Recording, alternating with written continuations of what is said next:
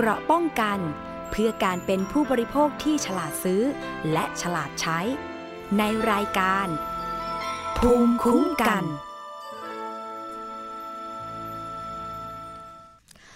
สวัสดีค่ะท่านผู้ฟังคะขอต้อนรับเข้าสู่รายการภูมิคุ้มกันรายการเพื่อผู้บริโภคเช่นเคยนะคะ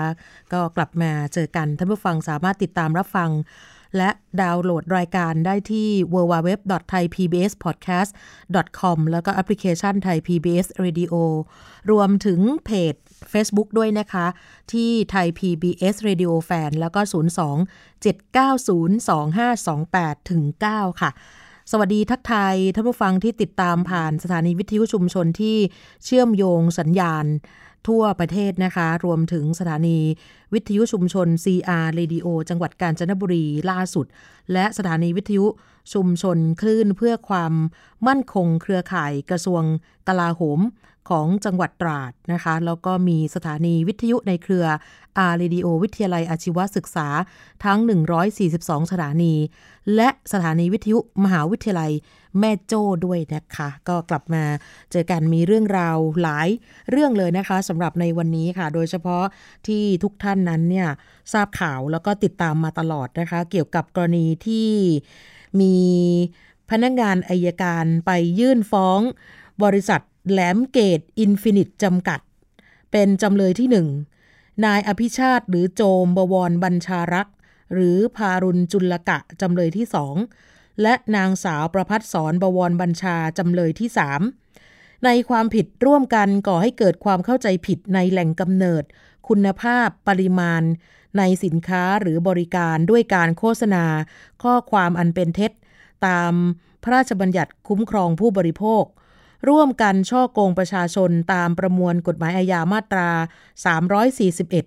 สามร้อยสี่สิบสามและพรบคอมพิวเตอร์ด้วยค่ะสำหรับพฤติการแห่งการกระทำความผิดของทั้งสามจำเลยก็คือทั้งนายโจมซึ่งเป็นกรรมการบริษัทและนางสาวประภัสสรได้ร่วมกันเปิดบริษัทชื่อว่าบริษัทแหลมเกตอินฟินิตและไปโฆษณาทางสื่ออิเล็กทรอนิกส์ผ่าน Facebook กับเว็บไซต์ของทางร้านชื่อว่า ดับเบิลยู ดับเบิลยู ดับเบิลยู ดอท แหลมเกต ดอท เน็ต กับโปรแกรมแชทไลน์นะคะนั่นคือ แอท แหลมเกต ว่ามีการจำหน่ายบัตรรับประทานอาหารเป็นจำนวนมากตามแต่ละโปรโมชั่นและมีราคาถูกต่ำกว่าความเป็นจริงอย่างเช่นมีโปรชื่อว่าโปรราชาทะเลบุฟเฟ่ร้านอาหารนี้จะขายอาหารเป็นชุดๆนะคะชุดละแปดร้อยสิบบาท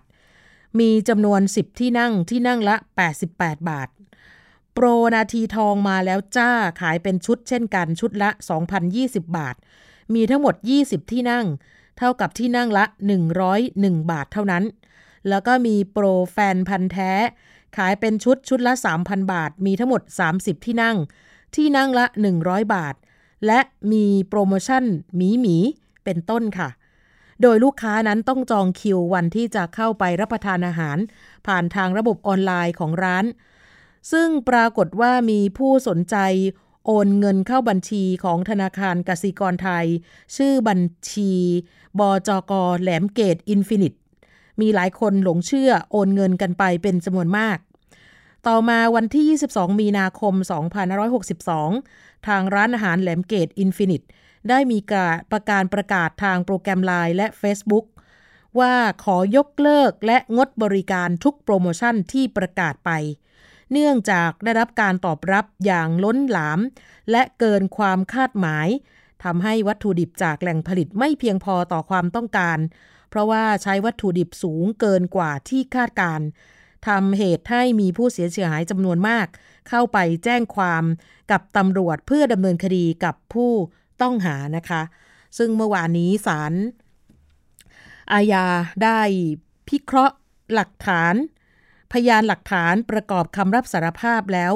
พิพากษาว่าจำเลยทั้งสามมีความผิดตามประมวลกฎหมายอาญามาตราสามร้อยสี่สิบสามวรรคแรกประกอบมาตราสามร้อยสี่สิบเอ็ดมาตราแปดสิบสามพรบคุ้มครองผู้บริโภค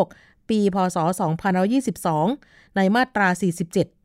พรบคอมพิวเตอร์ปีพ.ศ.สองพันห้าร้อยห้าสิบในมาตราสิบสี่วงเล็บหนึ่งว่าการกระทำของจำเลยทั้งสามเป็นความผิดหลายกรรมต่างกันให้ลงโทษทุกกรรม เป็นกระทงความผิดไปตามประมวลกฎหมายอาญามาตราเก้าสิบเอ็ดฐานเจตนาก่อให้เกิดความเข้าใจผิดในแหล่งกำเนิดคุณภาพปริมาณหรือสาระสำคัญเกี่ยวกับสินค้าหรือบริการฐานหลอกลวงนำเข้าสู่ระบบคอมพิวเตอร์ซึ่งข้อมูลคอมพิวเตอร์อันเป็นเท็จและฐานหลอกลวงผู้อื่นด้วยการแสดงข้อความอันเป็นเท็จต่อประชาชนเป็นกรรมเดียวเป็นความผิดต่อกฎหมายหลายบทให้ลงโทษบทที่มีโทษหนักที่สุดตามประมวลกฎหมายอาญามาตราเก้าสิบฐานหลอกลวงนำเข้าสู่ระบบคอมพิวเตอร์ซึ่งข้อมูลคอมพิวเตอร์อันเป็นเท็จกับฐานหลอกลวงผู้อื่นโดยการแสดงข้อความอันเป็นเท็จต่อประชาชนมีอัตราโทษเท่ากันจึงให้ลงโทษฐานหลอกลวงผู้อื่นด้วยการแสดงข้อความอันเป็นเท็จต่อประชาชนเพียงบทเดียวตามประมวลกฎหมายอาญามาตราสามร้อยสี่สิบสามวรรคแรกประกอบมาตราสามร้อยสี่สิบเอ็ดมาตราแปดสิบสามจำเลยทั้งสามร่วมกันกระทำความผิดรวมแล้วเจ็ดร้อยยี่สิบสามกระทงให้จำคุกจำเลยที่สองและจำเลยที่สามทุกกระทงกระทงละสองปีรวมจำคุกคนละ หนึ่งพันสี่ร้อยสี่สิบหก ปีส่วนจำเลยที่หนึ่งในฐานะที่เป็นนิติบุคคลเป็นบริษัทก็ให้ปรับกระทงละ ห้าพัน บาทรวมปรับ สามล้านหกแสนหนึ่งหมื่นห้าพัน บาทจำเลยทั้งสามให้การรับสารภาพเป็นประโยชน์แก่การพิจารณามีเหตุบรรเทาโทษลดโทษให้กึ่งหนึ่งทุกกระทงความผิดไปตามประมวลกฎหมายอาญามาตราเจ็ดสิบแปดจำคุกจำเลยที่สองและที่สามคนละเจ็ดร้อยยี่สิบสามปีแต่เมื่อรวมโทษจำคุกทุกกระทงความผิดแล้วคงจำคุกจำเลยที่สองและสามคนละยี่สิบปีตามประมวลกฎหมายอาญามาตราเก้าสิบเอ็ดวงเล็บสองจำเลยที่หนึ่งนั้นคงปรับ หนึ่งล้านแปดแสนเจ็ดพันห้าร้อย บาท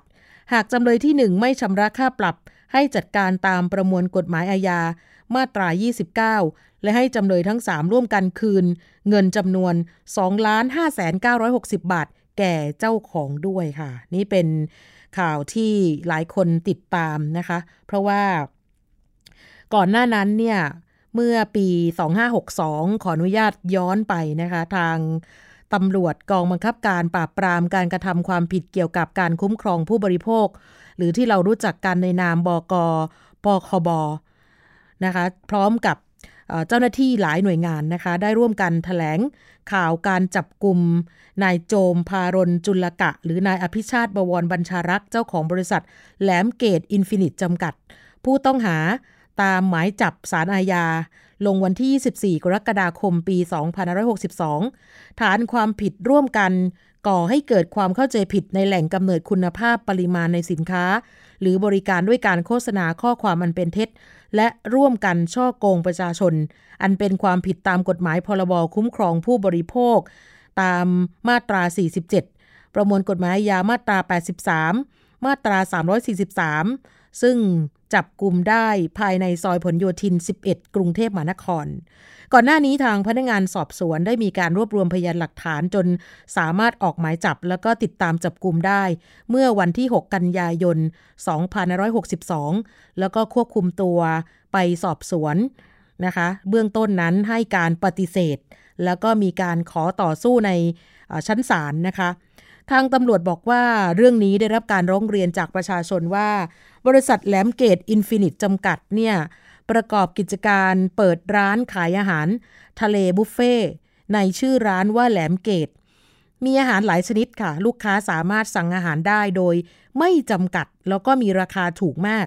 โดยคิดค่าอาหารเป็นรายหัวหรือต่อคนคนละแปดร้อยแปดสิบแปดบาทมีรายการอาหารยี่สิบเจ็ดอย่างแล้วก็มีการโฆษณาทาง Facebook และทางเว็บไซต์จากนั้นทางร้านก็มีการจัดโปรโมชั่นโดยการจัดทำเป็นวอลเชอร์แล้วก็เป็นอีคูปองหลากหลายรูปแบบออกมาจำหน่ายตั้งแต่ปีสองพันห้าร้อยหกสิบสองต่อเนื่องมาเป็นจำนวนกว่าห้าสิบเจ็ดโปรโมชั่นคิดค่าอาหารในราคาแตกต่างกันหลากหลายโปรโมชั่นจำนวนมากตามแต่ละโปรโมชั่นและมีราคาถูกต่ำกว่าความเป็นจริงอย่างเช่นโปรราชาทะเลบุฟเฟ่ขายเป็นชุดชุดละแปดร้อยแปดสิบบาทมีสิบใบก็คือที่นั่งละแปดสิบแปดบาทเป็นต้น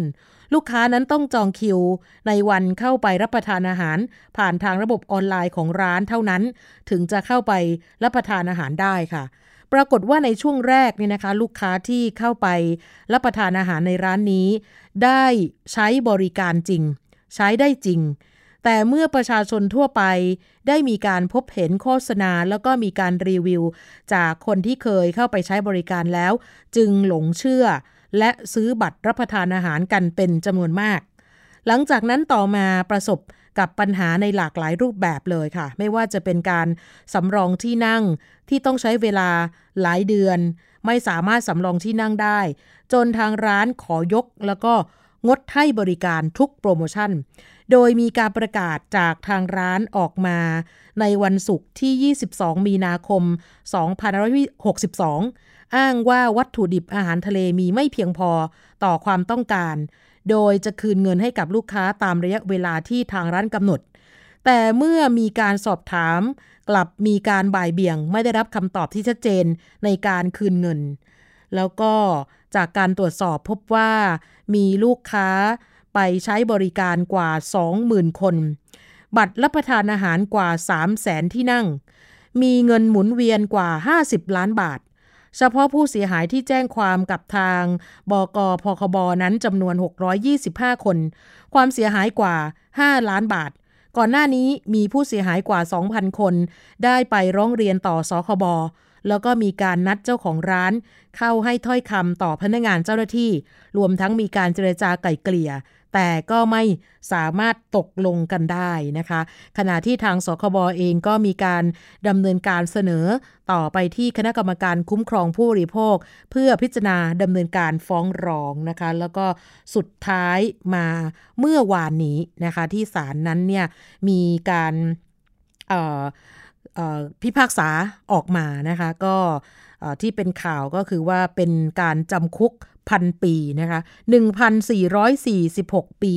สำหรับคดีแหลมเกตซีฟู้ดนะคะในการซื้อบัตรรับประทานอาหารแบบบุฟเฟ่ค่ะก็หลังจากนี้เข้าใจว่าน่าจะมีการสู้กันที่ศาลอุทธรณ์นะคะสำหรับคนที่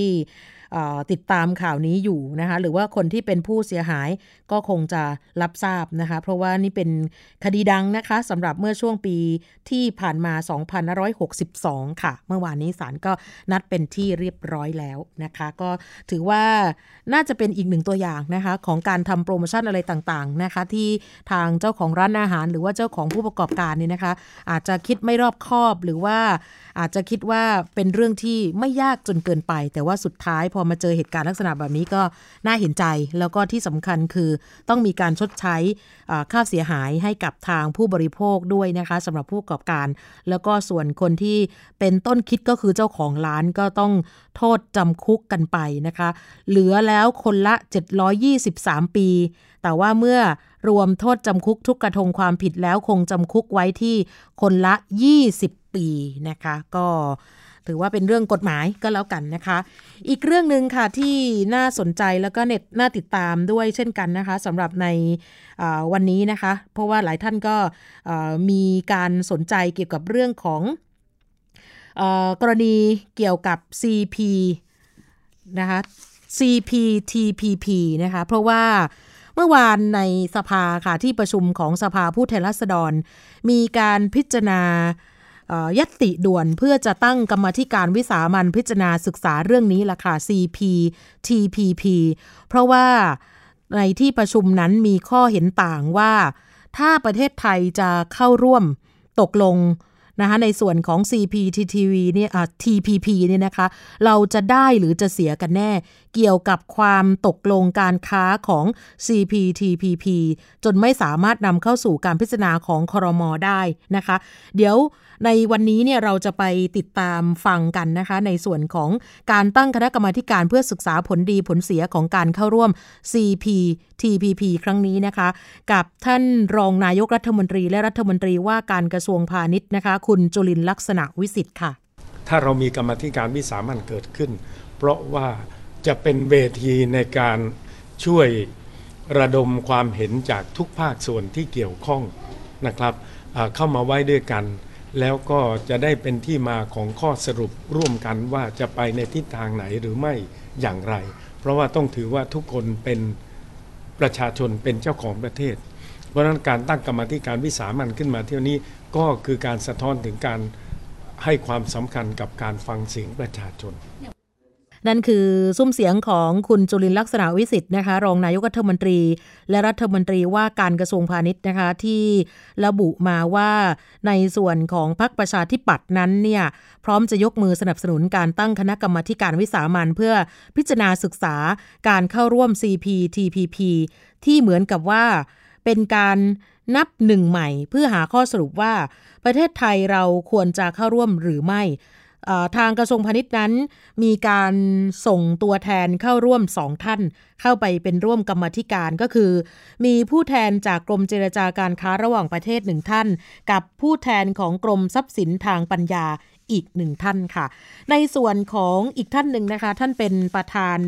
กรรมการการค้าไทยและสภาหอการค้าแห่งประเทศไทยนะคะเดี๋ยวไปฟังเสียงท่านกันก่อนนะคะว่าท่านมีความคิดเห็นเกี่ยวกับการเข้าร่วมเจรจากับกลุ่มประเทศภายใต้ข้อตกลง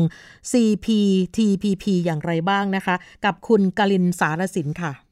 ซึ่งอันนี้เรามั่นใจว่าถ้าเผื่อดูแล้วนี่ถ้าเผื่อทางประเทศไทยเสียประโยชน์นะสามหน่วยงานเราค้านแน่นอนนะครับไม่ต้องห่วงนั่นคือคุณกลินสารสินนะคะประธานกรรมการหอการค้าไทยและสภาหอการค้าแห่งประเทศไทยนะคะที่ระบุว่าเห็นควรว่าจะสนับสนุนให้ประเทศไทยเข้าร่วมเจรจากับกลุ่มประเทศภายใต้ข้อตกลง ซี พี ที พี พี ในช่วงเดือนสิงหาคมที่จะถึงนี้เพราะว่าในมุมของคุณกลินสารสินมองว่าจะทำให้เห็นถึงผลดีหรือว่าผลเสียต่อการเข้าร่วมเป็นประเทศภาคีตามข้อตกลงซึ่งก็ใช้เวลานานสี่ปีในการเจรจาถ้าหากเห็นว่าไม่เป็นประโยชน์ต่อประเทศไทยก็ยุติสำหรับการเจรจาในทุกขั้นตอนได้แล้วก็ภาคเอกชนเองก็ควรจะรับทราบความคืบหน้าของการที่มีข้อตกลงการเจรจาครั้งนี้ด้วยนะคะสำหรับอีกคนหนึ่งค่ะท่านเป็นผู้ประสานงานรณรงค์การเข้าถึงยาจากมูลนิธิเข้าถึงเอสนะคะคุณเฉลิมศักดิ์กิตติตระกูลก็เห็นด้วยเหมือนกันนะคะกับการตั้งกรรมาธิการวิสามัญเพื่อพิจารณาศึกษาความตกลง ซี พี ที พี พี ที่ว่านี้เป็นการหาข้อสรุปผลดีผลเสียจากข้อกังวลต่างๆนะคะอย่างเช่นการเปิดให้เอกชนต่างชาติมีการฟ้องร้องรัฐเรียกค่าชดเชยจากการสูญเสียรายได้ที่อาจจะทำให้รัฐบาลไทยนั้นเสียเปรียบนะคะแล้วก็ในส่วนของสมาชิกสภาผู้แทนราษฎรนะคะในฝากฝั่งของพรรคประชาธิปัตย์ค่ะโดยคุณชินวรบุญยเกียรตินะคะสสนครศรีธรรมราชพรรคประชาธิปัตย์ก็มองว่าการเข้าร่วม ซี พี ที พี พี นั้นจะส่งผลกระทบต่อหลายกลุ่มจึงจำเป็นต้องรับฟังข้อเสนออย่างรอบด้านนะคะส่วนคุณสุภชัยใจสมุทรสสบัญชีรายชื่อจากพรรคภูมิใจไทยก็มีการอภิปรายในสภาเหมือนกันนะคะก็ยอมรับว่าหวั่นเกรงว่าจะได้ไม่คุ้มเสียทั้งในเรื่องของเอ่อระบบสาธารณสุขอุตสาหกรรมการเกษตรแล้วก็โอกาสการขยายการค้าการลงทุนนะคะก็มีการอภิปรายกันอย่างกว้างขวางค่ะส่วนสมาชิกจากพรรคพลังธรรมใหม่นะคะคุณหมอละวีมาชมาดลสสบัญชีรายชื่อจากพรรคพลังธรรมใหม่ก็ได้เน้นย้ำในที่ประชุมถึงการทำงานของกรรมธิการชุดที่จะมีการตั้งขึ้นมาว่าคณะกรรมาธิการชุดนี้จะต้องมีการเร่งสรุปโดยเร็วเพื่อจะนำเสนอต่อรัฐบาลให้ทันช่วงเดือนสิงหาคมที่จะถึงนี้เนื่องจากว่ามีหลายประเด็นนะคะที่จะสุ่มเสี่ยงแล้วก็อาจจะถูกต่อต้านและมีการฟ้องร้องได้นะคะส่วนพลังประชารัฐนะคะฝั่งรัฐบาลกันอีกหนึ่งท่านค่ะคุณวีรกรคำประกอบสสจากนครสวรรค์ก็ย้ำเช่นกันนะคะว่าสภาผู้แทนราษฎรจะไม่ตัดสินว่าควรจะเข้าร่วมหรือไม่เข้าร่วมในส่วนของ ซี พี ที พี พี นะคะแต่ว่าในมุมของคุณวีรกรนั้นเนี่ยบอกว่าน่าจะเป็นการเอ่อตั้งคณะกรรมาธิการ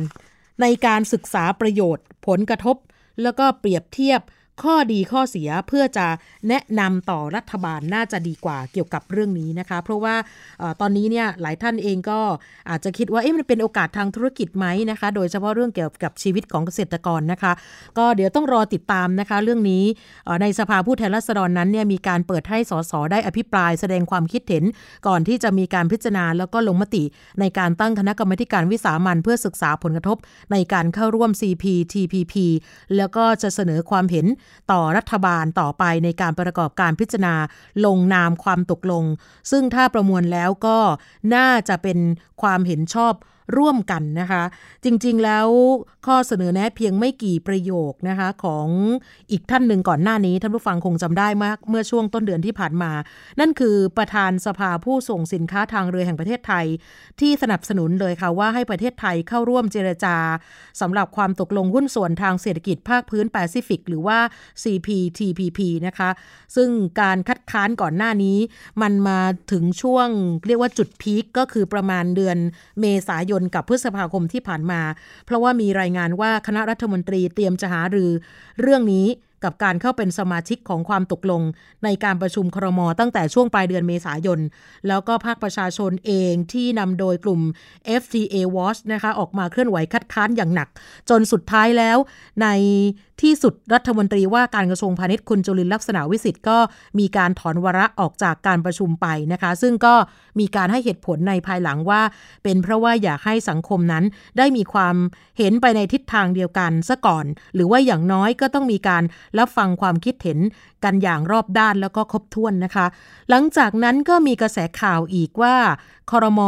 จะมีการหารือเรื่องนี้อีกครั้งหนึ่งเมื่อช่วงกลางเดือนพฤษภาคมที่ผ่านมาแต่ว่าคราวนี้เนี่ยนะคะภาคประชาชนก็มีการรวมตัวกันเป็นเครือข่ายมีการต่อต้านกันแบบจริงจังสำหรับ ซี พี ที พี พี นะคะแต่สุดท้ายแล้วเรื่องนี้ก็ไม่ได้อยู่ในวาระของการประชุมครม.ขณะที่ทางรองนายกรัฐมนตรีด้านเศรษฐกิจนะคะคุณสมคิดจาตุศรีพิทักษ์ในฐานะประธานคณะกรรมการนโยบายเศรษฐกิจระหว่างประเทศที่มีรายงานว่าเป็นผู้ผลักดันให้ไทยเข้าร่วมความตกลงนี้ได้มีการลาป่วยสำหรับในการประชุมครั้งนั้นแล้วก็สัปดาห์ต่อมามีความเคลื่อนไหวเรื่องนี้อีกครั้งหนึ่งนะคะคราวนี้ย้ายจากทำเนียบรัฐบาลไปอยู่ที่สภาเมื่อทางสสพรรคภูมิใจไทยคุณสุประชัยใจสมุทรแถลงข่าวการยื่นญัตติด่วนเพื่อให้สภาได้ตั้งคณะกรรมการวิสามัญพิจารณาศึกษาผลกระทบซึ่งทางสสพรรคภูมิใจไทยก็เห็นว่าเรื่องนี้จะส่งผลกระทบอย่างรุนแรงต่อประเทศไทยในด้านต่างๆไม่ว่าจะเป็นเรื่องเวชภัณฑ์เครื่องมือแพทย์สาธารณสุขอุตสาหกรรมการเกษตรและการจดสิทธิบัตรนะคะเพราะฉะนั้นการไม่นำเรื่องเข้าสู่ที่ประชุมครม.และการรอกระบวนการในสภาก็ทำให้ประเด็น ซี พี ที พี พี เงียบลงไปพักหนึ่งนะคะก่อนจะกลับเข้ามาอยู่ในความสนใจอีกครั้งหนึ่งหลังจากมีการแถลงข่าวล่าสุดของทางสรท.นั่นเองนะคะแล้วก็ในเรื่องของการคาดการณ์สถานการณ์การส่งออกประจำปีหกสามที่ทางประธานสรท.คาดว่าน่าจะมีการติดลบถึง แปดเปอร์เซ็นต์ จากการระบาดของโควิด สิบเก้า และความขัดแย้งระหว่างจีนสหรัฐและค่าเงินบาทแข่งค่าแต่ว่าสิ่งที่ทำให้การแถลงข่าวของสรท.กลายเป็นประเด็นขึ้นมาก็คือว่าข้อเสนอแนะต่อภาครัฐในการกระตุ้นเศรษฐกิจมีทั้งหมดหกข้อหนึ่งในนั้นคือการสนับสนุนให้ประเทศไทยเข้าร่วมเจรจา ซี พี ที พี พี ด้วยเพื่อสร้างแรงกระตุ้นให้กับระบบเศรษฐกิจโดยสงวนสิทธิ์ให้สามารถถอนตัวถ้าหากทราบว่ารายละเอียดเงื่อนไขหรือไม่สามารถเจรจาให้เกิดประโยชน์ในภาพรวมของประเทศรวมถึงเร่งผลักดันการเจรจาเขตการค้าเสรีหรือว่า เอฟ ที เอ อื่นๆด้วยนะคะอย่างเช่น อาร์ ซี อี พี ไทย อี ยูส่วนอีกสี่ข้อเสนอก็คือให้ธนาคารแห่งประเทศไทยรักษาเสถียรภาพของอัตราแลกเปลี่ยนไม่ให้แข็งค่ากว่าสี่สิบ สามสิบสี่บาทต่อเหรียญสหรัฐแล้วก็อีกเรื่องหนึ่งก็คือเร่งใช้งบภาครัฐเพื่อลงทุนสร้างความยั่งยืนให้กับระบบเศรษฐกิจรวมถึงการพิจารณาการค้าในรูปแบบที่จะเน้นไปที่ประเทศเพื่อนบ้านสำหรับในกลุ่มอาเซียนและกลุ่ม ซี แอล เอ็ม วี นะคะแล้วก็มีการส่งเสริมอุตสาหกรรมที่มีศักยภาพเพื่อกระตุ้นปริมาณการส่งออกค่ะแต่ว่าในส่วนของทางประธานสรท.นั้นเนี่ยก็ยอมรับออกมาว่าในการแถลงข่าวข้อเสนอเรื่อง ซี พี ที พี พี เป็นเรื่องที่อ่อนไหวมากก็เลยทำให้ไม่อยากจะกล่าวเฉพาะเจาะจงถึงข้อตกลงนี้ก็เลยมีข้อเสนออื่นเข้าไปด้วยนะคะเพราะฉะนั้นเนี่ยถ้าในมุมของผู้ประกอบการเนี่ยเขามองว่าเป็นเรื่องของการเปิดตลาดทั้งเขตการค้าเสรีหรือว่า เอฟ ที เอ แบบทวิภาคีหรือว่าผูกภาคีซึ่งไม่ได้เน้นเฉพาะเรื่องนี้เรื่องเดียวแล้วก็ยังรอดูท่าทีของสหรัฐด้วยว่าจะเอายังไงกับเรื่องนี้นะคะซึ่งจริงๆแล้วเนี่ยในมุมของสรท.เขามองว่าไม่ได้สนับสนุนการเข้าร่วมเฉพาะ ซี พี ที พี พี เท่านั้นแต่ก็มองเห็นโอกาสว่าจะเปิดตลาดส่งออกการเข้าร่วมเจรจากรอบการค้าเสรีทุกกรอบไม่ว่าจะเป็นทวิภาคีหรือว่าพหุภาคีก็ตามนะคะทีนี้การที่ไทยถูกตัดสิทธิ์ทั่วไปทางภาษีหรือว่า จี เอส พี นี่นะคะทั้งจากสหรัฐและก็ อี ยู ก็ทำให้เราต้องจ่ายอัตราภาษีเต็มอีกทั้งยังไม่ดึงดูดนักลงทุนต่างชาติเพราะว่าค่าแรงก็แพงแล้วก็สามารถที่จะมีความจำกัดของแรงงานไทยในด้านดิจิทัลได้ก็เลยเสียเปรียบคู่แข่งดังนั้นก็เลยบอกว่าน่าจะต้องอาศัยข้อตกลงทางการค้าในระดับทวิภาคีกับพหุภาคีมาช่วยสร้างแรงกระตุ้นสร้างขีดความสามารถในการแข่งขันนะคะก็ก็เลยเปรียบเทียบกับเพื่อนบ้านอย่างเวียดนามอันนี้ก็ย้อนหลังให้ดูนะคะไทม์ไลน์ว่าทำไมเรื่องนี้ถึงเป็นข่าวขึ้นมาอีกรอบหนึ่งนะคะเดี๋ยวก็ต้องรอดูอีกครั้งหนึ่งนะคะว่าจะมีการให้สมาชิกนั้นเนี่ยได้มีการลงมติกันอย่างไรเพื่อศึกษาผลกระทบในการเข้าร่วม ซี พี ที พี พี นะคะแล้วก็จะได้เสนอความเห็นต่อไปยังรัฐบาลเกี่ยวกับเรื่องนี้ค่ะเราจะพักกันสักครู่นะคะเดี๋ยวกลับมาในช่วงหน้าค่ะเกราะป้องกันเพื่อการเป็นผู้บริโภคที่ฉลาดซื้อและฉลาดใช้ในรายการภูมิคุ้มกัน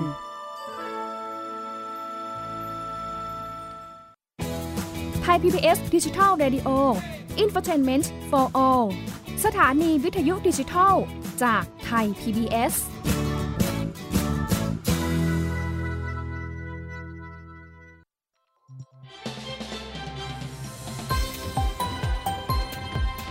คุณกำลังรับฟังไทย พี บี เอส Digital Radio วิทยุข่าวสารสาระเพื่อสาธารณะและสังคมเกราะป้องกันเพื่อการเป็นผู้บริโภคที่ฉลาดซื้อและฉลาดใช้ในรายการภูมิคุ้มกันกลับมาช่วงที่สองของรายการภูมิคุ้มกันนะคะเมื่อเร็วๆนี้ท่านผู้ฟังคะมีข่าวเกี่ยวกับเรื่องของการที่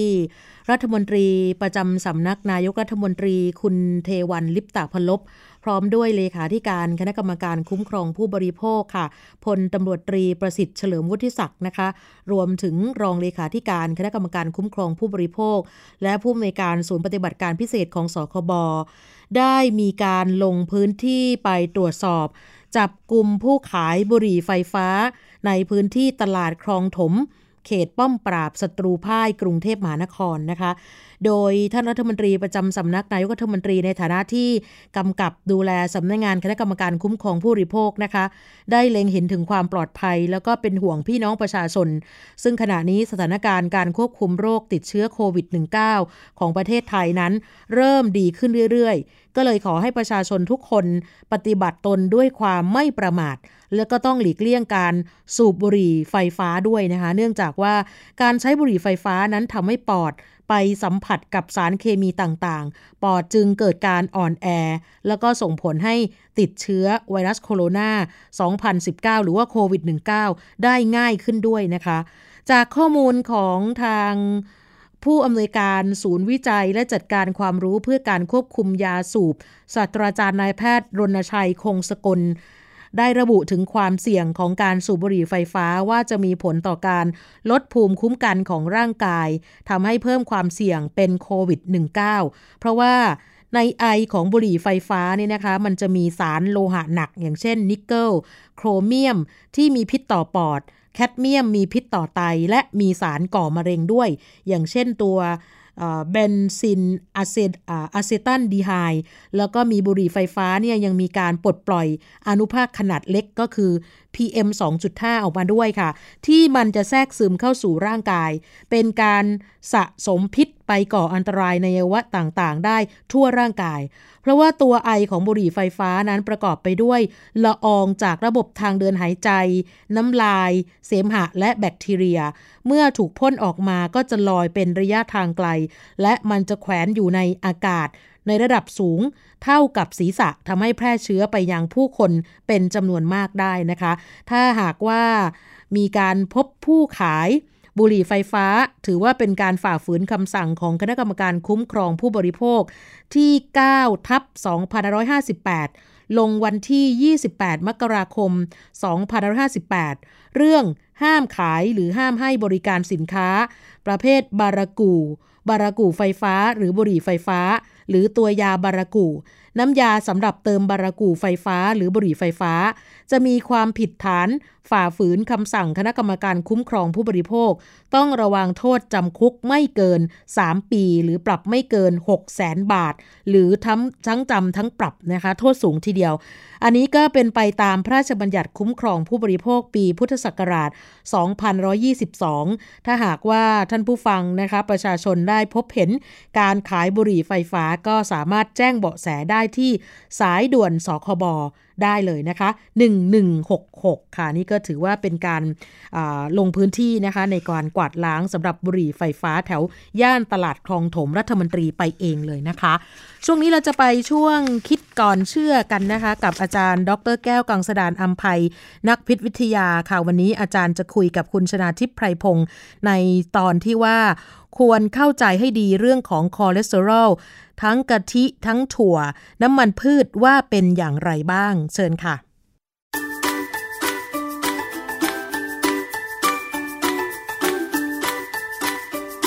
เชิญค่ะช่วงคิดก่อนเชื่อ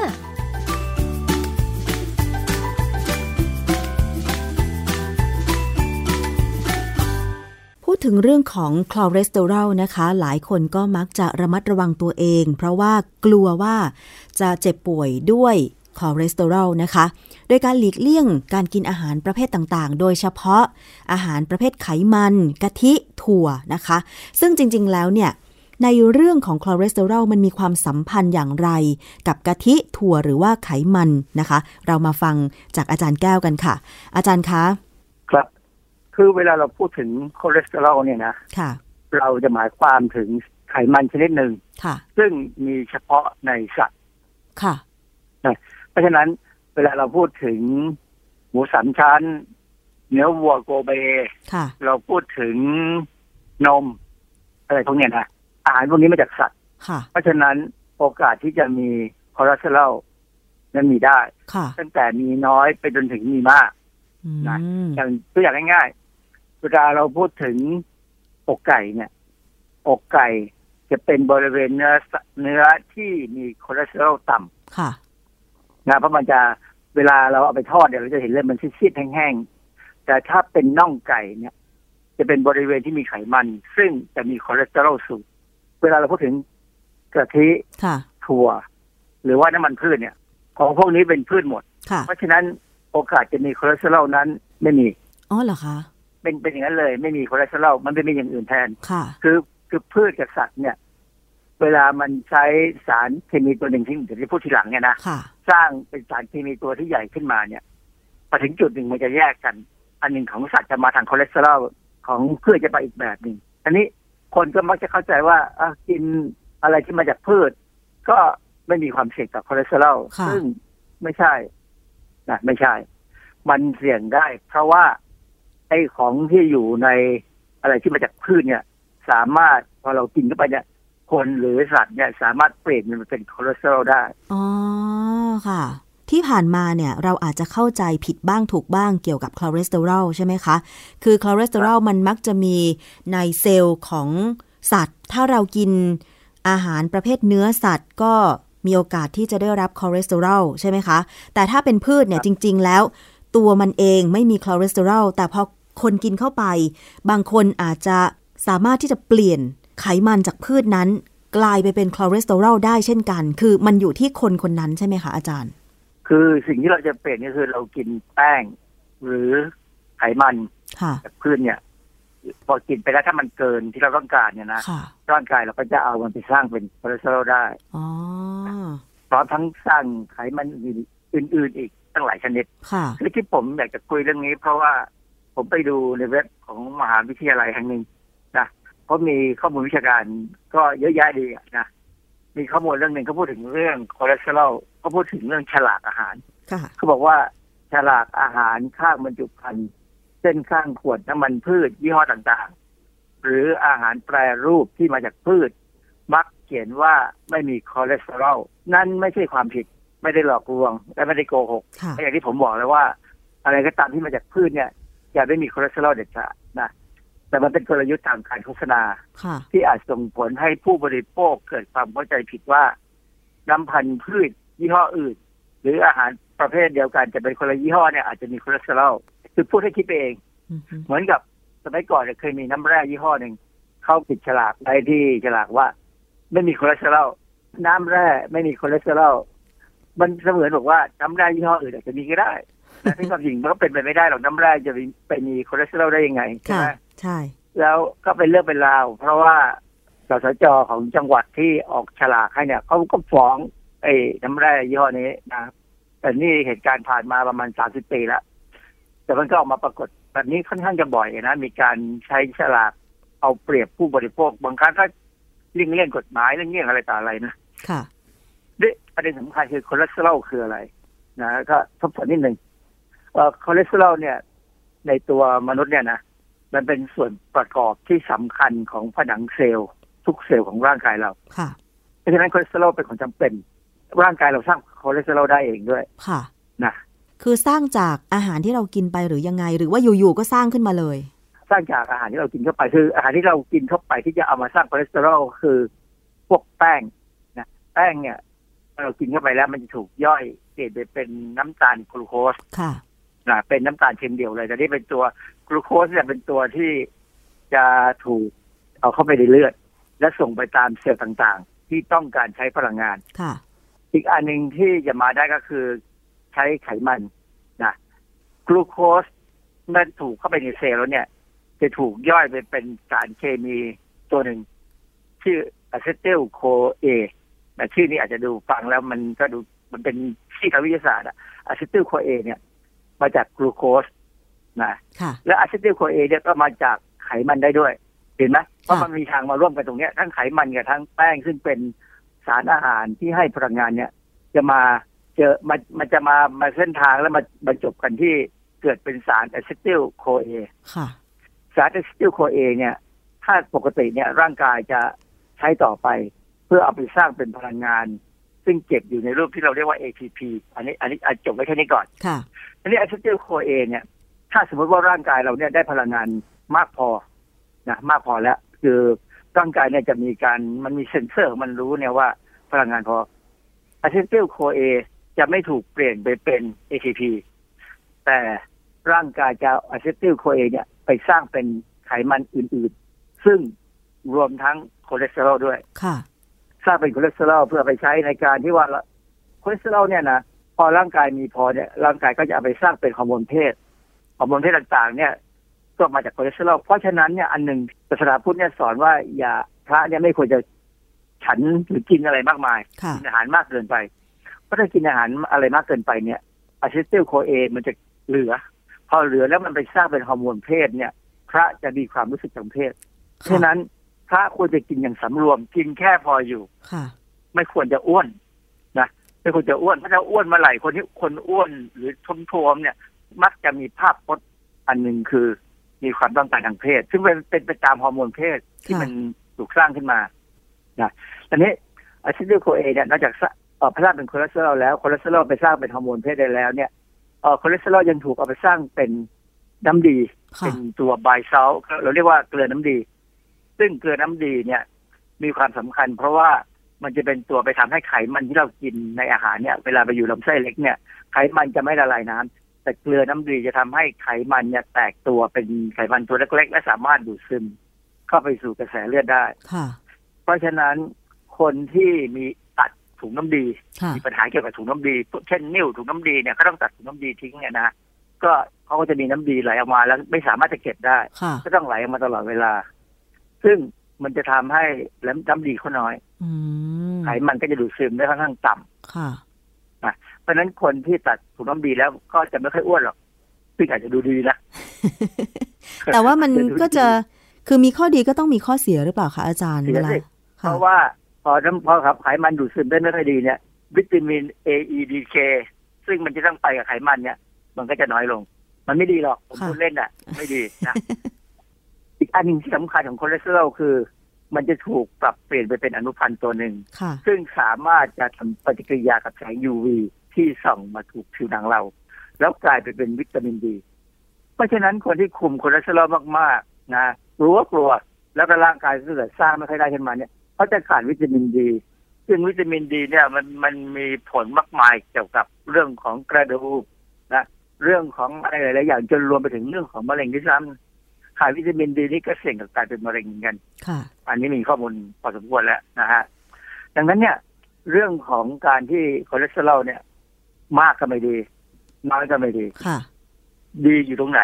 ดีตรงไหนคะมันยิ่งขึ้นอยู่กับแต่ละคนเหรอคะขึ้นอยู่กับพันธุกรรมเลยว่าเราต้องการมากหรือน้อยสังเกตสิว่าเออ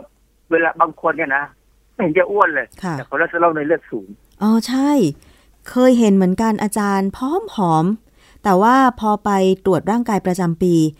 ค่าของคอเลสเตอรอลและไตรกลีเซอไรด์ในเลือดอะค่ะสูงมากจน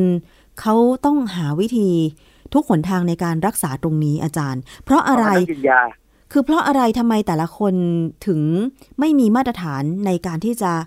รับคอเลสเตอรอลค่ะอาจารย์ควรจะมีเท่าไหร่มันมีสองสาเหตุมันมีสองสาเหตุง่ายๆนะคือร่างกายใช้ไม่หมดเพราะว่าตับสร้างมากเกินไปหรือว่าร่างกายถึงตับสร้างปกติแต่ร่างกายเขาถึงจุดหนึ่งเนี่ยเขาเกิดไม่ค่อยได้สร้างเซลล์ใหม่ขึ้นมาเขาก็เลยไม่ต้องใช้มันคือคอเลสเตอรอลเนี่ยสำคัญกับผนังเซลล์มันทำให้ผนังเซลล์เนี่ยไม่แข็งไปหรือไม่นิ่มไปผนังเซลล์ของเอาไว้ทุกอวัยวะเนี่ยนะมันเป็นกรดไขมันมันตัวตัวเซลล์แต่ละเซลล์เนี่ยผนังเซลล์เนี่ยจะเป็นไขมันเรียงรอบอยู่เป็นผนังเซลล์มีโปรตีนกับมีคาร์โบไฮเดรตแทรกอยู่เป็นจุดๆอันนี้มันมีหน้าที่ของเขานะแต่ว่าโดยโดยหลักเนี่ยมันจะมีไขมันเรียงนึงอยู่แล้วไขมันที่เรียงเนี่ยก็จะเป็นกรดไขมันอิ่มตัวบ้างไม่อิ่มตัวบ้างขึ้นอยู่กับอาหารที่เรากินเข้าไปนะฮะนี่ที่สำคัญคือมีกรดไขมันอย่างเดียวไม่ได้มันต้องมีคอเลสเตอรอลเข้าไปแทรกเป็นตำแหน่งที่เหมาะสมเพื่อทำให้ให้ผนังเซลล์เนี่ยทำงานได้ตามที่มันควรจะทำงานถ้าผนังเซลล์ไม่ดีเนี่ยเซลล์จะทำงานไม่ค่อยได้ดีเพราะฉะนั้นพื้นฐานแรกเลยของเซลล์ของการทำงานของร่างกายเนี่ยผนังเซลล์ต้องแข็งแรงต้องดีถึงจะทำงานได้ดังนั้นเนี่ยคอเลสเตอรอลปัจจุบันเนี่ยจึงไม่ได้ถือว่าเป็นสารอันตรายที่ต้องหลีกเลี่ยงนักแต่ไม่ควรกินเยอะค่ะข้อแนะนำทางโภชนาการของอเมริกาตอนนี้ไม่ได้แนะนำให้ไม่ได้แนะนำให้ควบคุมคอเลสเตอรอลให้ต่ำๆแล้วก็บอกให้กินเท่าที่มันเป็นไปอย่างนั้นแต่ว่าก็ไม่แนะนำว่าให้กินหนังหมูแบบหมูสามชั้นหรือว่าอะไรพวกนี้นะก็ให้กินไปตามปกติแต่ว่าเลี่ยงพวกหนังหมูพวกอาหารที่มีกรดไขมันอิ่มตัวเยอะๆด้วยก็ดีเพราะว่ามันก่ออันตรายกับหัวใจนะทีนี้จะเห็นว่าเราบางคนเนี่ยเลี่ยงไปกินมังสวิรัติเช่นตอนนี้กำลังกินมังสวิรัติกันอยู่เนี่ยอาจจะนึกสบายใจว่าโอ้ยสบายมากเราไม่ได้กินเนื้อสัตว์แต่ปรากฏว่าอาหารมังสวิรัติเนี่ยมันมันนะไขมันสูงแล้วก็ยังมีถั่วมีนู่นมีนี่ซึ่งมันให้พลังงานทั้งนั้นเลยนะเพราะฉะนั้นจริงๆมังสวิรัติที่ดีเนี่ยควรจะมีผักใบเขียวให้เยอะๆหน่อยมี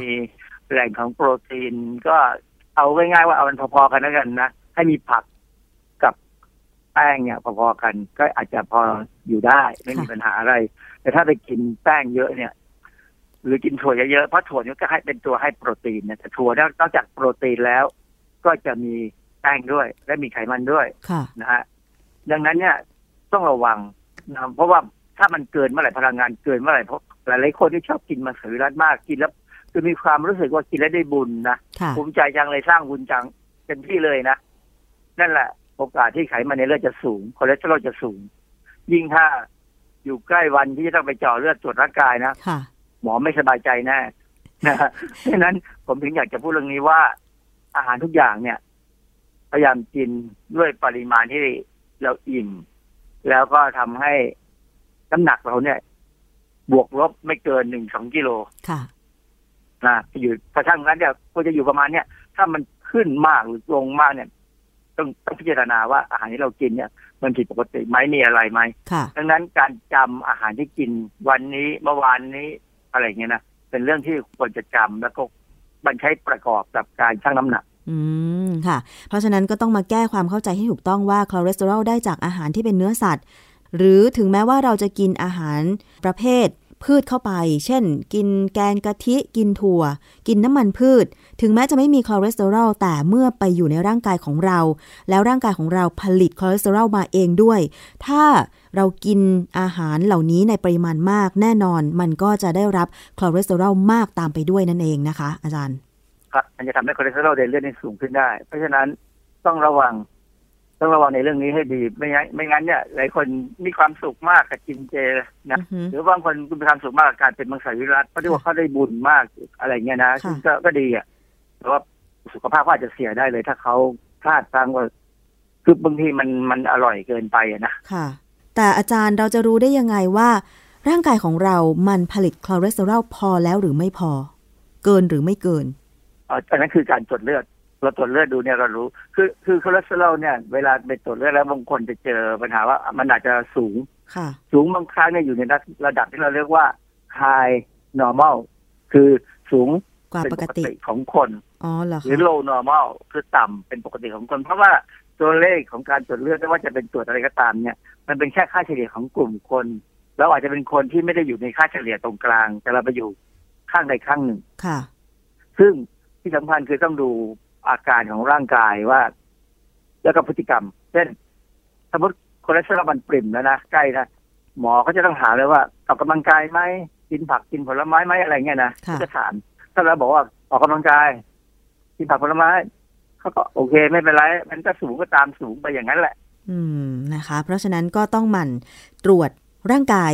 อย่างน้อยปีละหนึ่งครั้งด้วยเหมือนกันโดยเฉพาะการวัดระดับไขมันในเลือดนะคะคอเลสเตอรอลไตรกลีเซอไรด์อะไรพวกนี้ว่าร่างกายของเรามีในปริมาณเท่าไหร่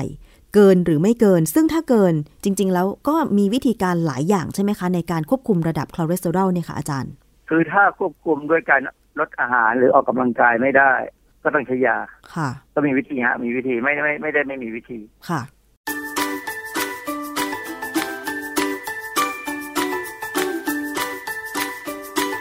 ช่วงคิดก่อนเชื่อ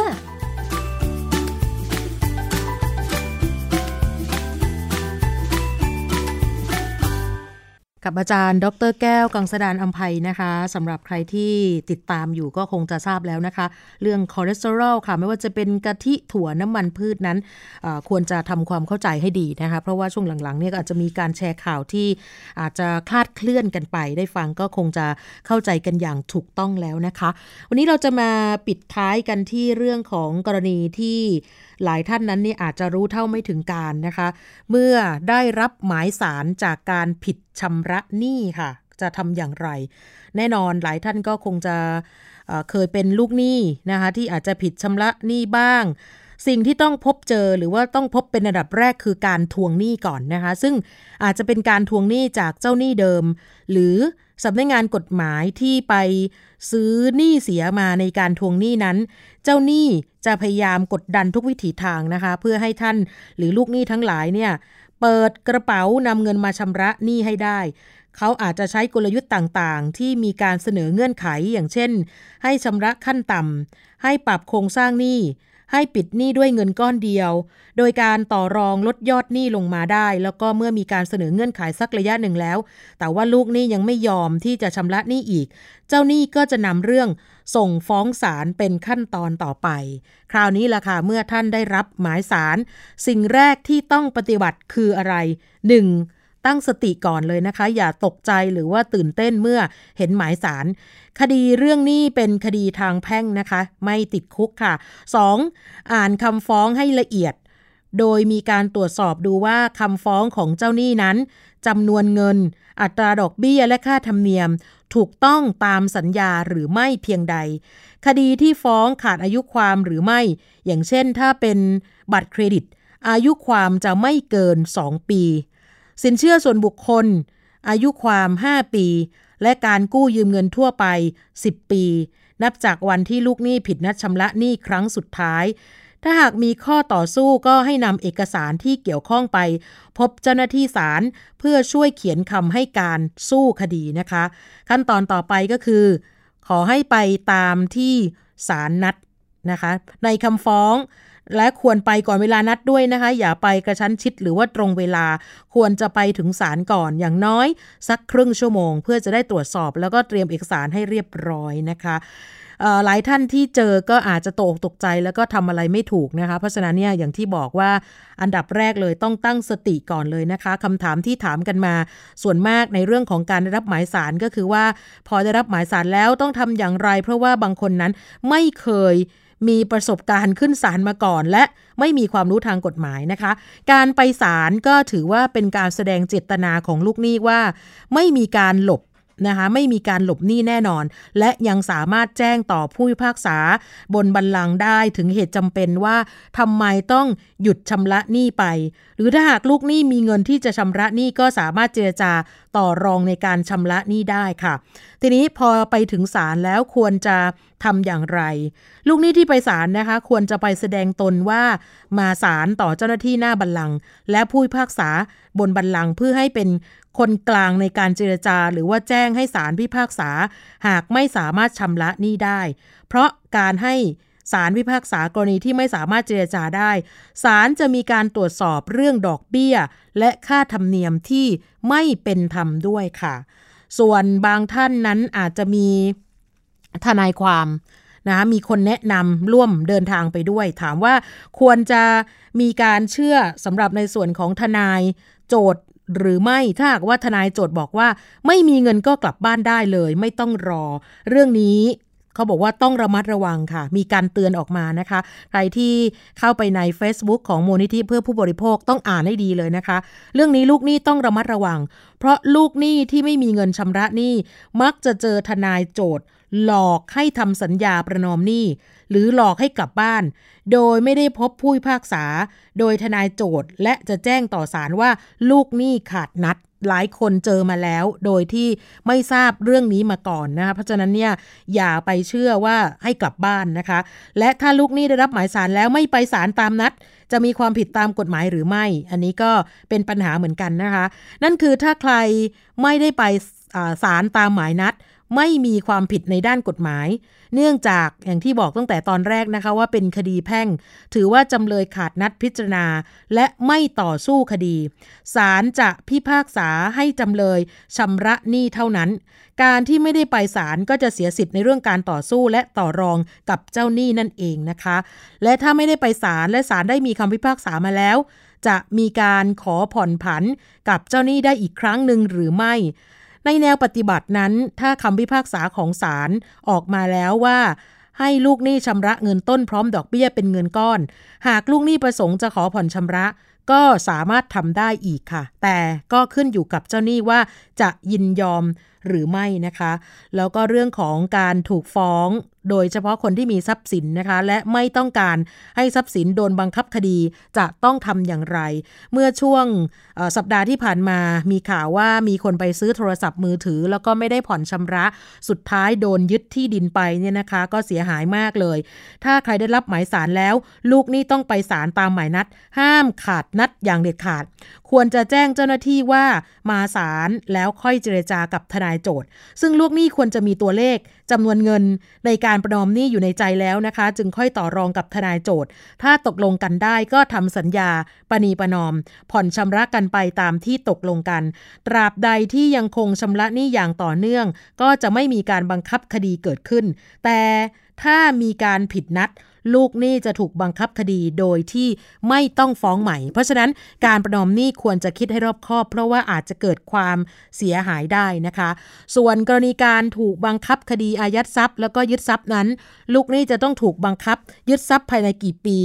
ก็ประมาณสิบปีนับตั้งแต่วันที่มีคำพิพากษาหรือคดีในชั้นที่สุดแล้วดังนั้นถ้าลูกหนี้ไม่ได้ไปศาลควรจะไปขอคัดคำพิพากษาเพื่อจะได้ทราบถึงอายุความที่เจ้าหนี้บังคับคดีได้ ได้แล้วก็สิทธิ์ในการบังคับคดีกรณีลูกหนี้มีเงินเดือนและมีทรัพย์สินด้วยนะคะการยึดทรัพย์ของลูกหนี้นะคะจำเป็นต้องใช้ในการดำรงชีวิตเกิน สองหมื่น บาทการยึดทรัพย์ที่ใช้ในการประกอบอาชีพนั้นเกิน หนึ่งแสน บาทนี่คือหลักเกณฑ์ในการบังคับคดีอายัดทรัพย์แล้วก็การยึดทรัพย์นะคะอย่างเช่นการอายัดทรัพย์เงินเดือนโดยต้องมีเงินเหลือให้ลูกหนี้ไม่น้อยกว่า สองหมื่น บาทเงินตอบแทนกรณีการออกงานในส่วนที่เกินกว่า สามแสน บาทเงินฝากในบัญชีธนาคารเงินปันผลหุ้นเงินเฉลี่ยคืนเงินลงทุนสหกรณ์ออมทรัพย์ต่างๆค่าเช่าบ้านเช่าทรัพย์ด้วยนะคะที่หลายคนต้องมีการคิดให้รอบคอบนะคะสำหรับการบังคับคดีอายัดทรัพย์แล้วก็การยึดทรัพย์ว่ามีหลักเกณฑ์อย่างไร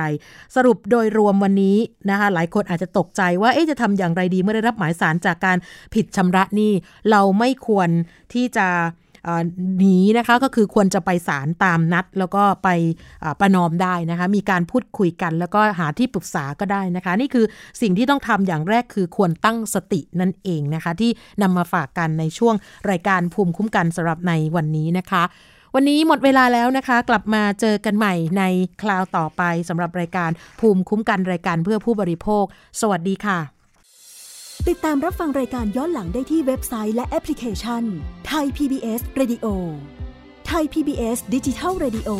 วิทยุข่าวสารสาระเพื่อสาธารณะและสังคม